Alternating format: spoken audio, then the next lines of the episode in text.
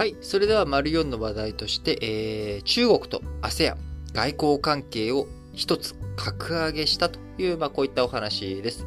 えー、昨日、22日、11月21日に中国の習近平国家主席と、えー、東南アジア諸国連合、えー、こちらのね、対話関係開始30周年を機に、えー、オンライン形式で首脳会談、首脳協議を開きました。えー、中国、米国との対立の長期化、こちらもね、視野に入れて、地域への影響力を拡大していきたいということで、ASEAN との関係深めていこうということで、え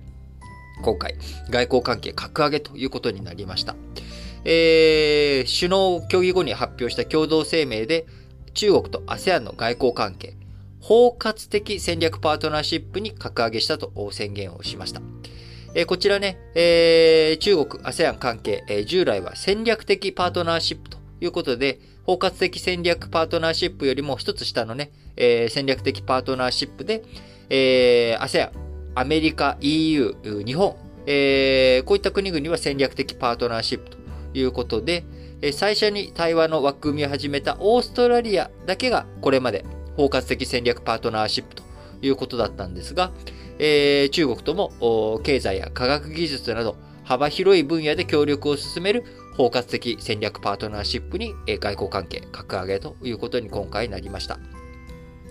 もともと中国と、えー、ASEAN というのはですね、毎年秋に首脳会談を開いており、えー、もうすでにね、10月末に、えー、李、えー、国境首相と中国からは李国境首相、えー、ASEAN 首脳との会合、えー、10月末にすでに定例のは済んでいたわけですけれども、今回、えー、これまで、えー、その外交担当になっていた李克強首相から、えー、さらに一段上の習近平国家主席、まあ、これ以上上はいない人物が出てきて、えー、しかも10月に一度開いているのに、えー、改めてこの11月22日に中国と ASEAN、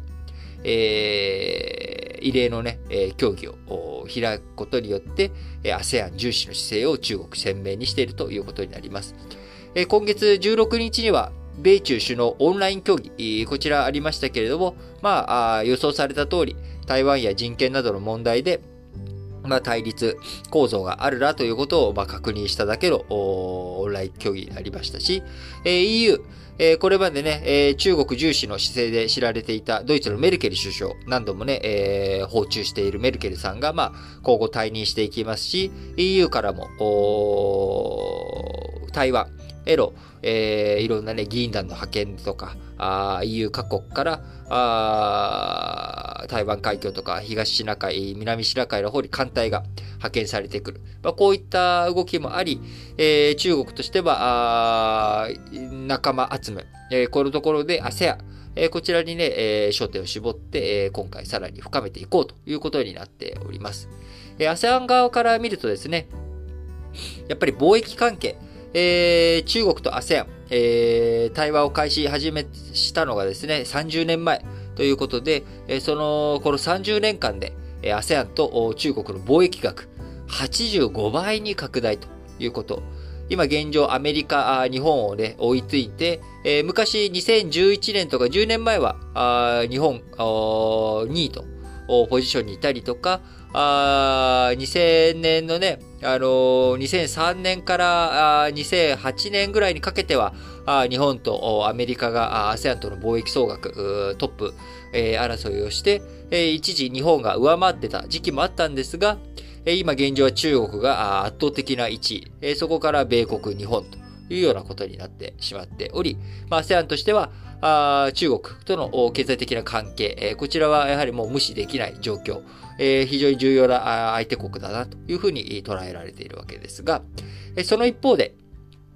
経済的な影響力をてこに、えー、習近平さんの方から、一方的にね、えー、南シナ海問題、こちらの領有権主張、えー、受け入れさせようとしているような態度、え、こちらもね、明らかになっているわけですから、あフィリピン、え、マレーシア、ああるいはベトナムなんかはね、やっぱそれに対する反発、え、挑発的なね、行為、やめるべきだというふうに、え、中国に対しての牽制は忘れていないということです。また中国、経済関係で、えー、広域経済圏構想、一帯一路という、まあ、インフラ整備をね、えー、中国が主導で、えー、この東アジアやっていくんだという動きに対しては、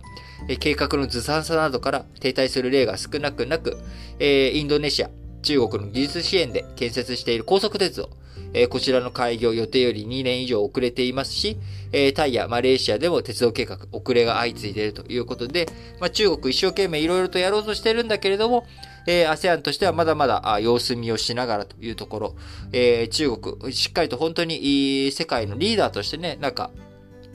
できるだけの、こう、緻密さだったりとか、信頼性があるのかというのが、ま、これから試されていくんだろうなというふうに思います。え、逆に言えば、アメリカとか日本陣営としてはですね、え、そういったところをしっかりときめ細かい、ちゃんと君たちのことを分かって、え、一方的に僕らは、あ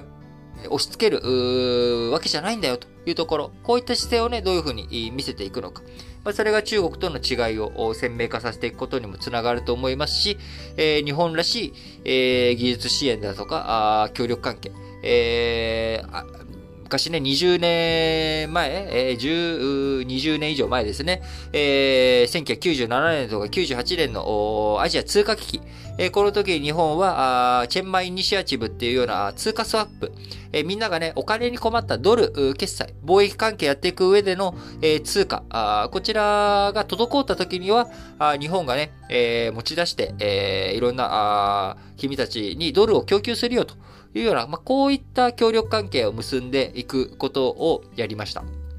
で、それで、えアジア通貨危機落ち着いて、その後の東南アジアの成長を活性化させていく一助になったのは間違いない、え、日本の貢献だと思っています。え、そういった日本の貢献、え、引き続きね、しっかりとやっていくということ。それが、あ中国、経済的な規模では負けるかもしれないけれども、そういった細かいさ、あ細かいところとか含めて、えしっかりと対応していくということがね、え必要不可欠だと思います。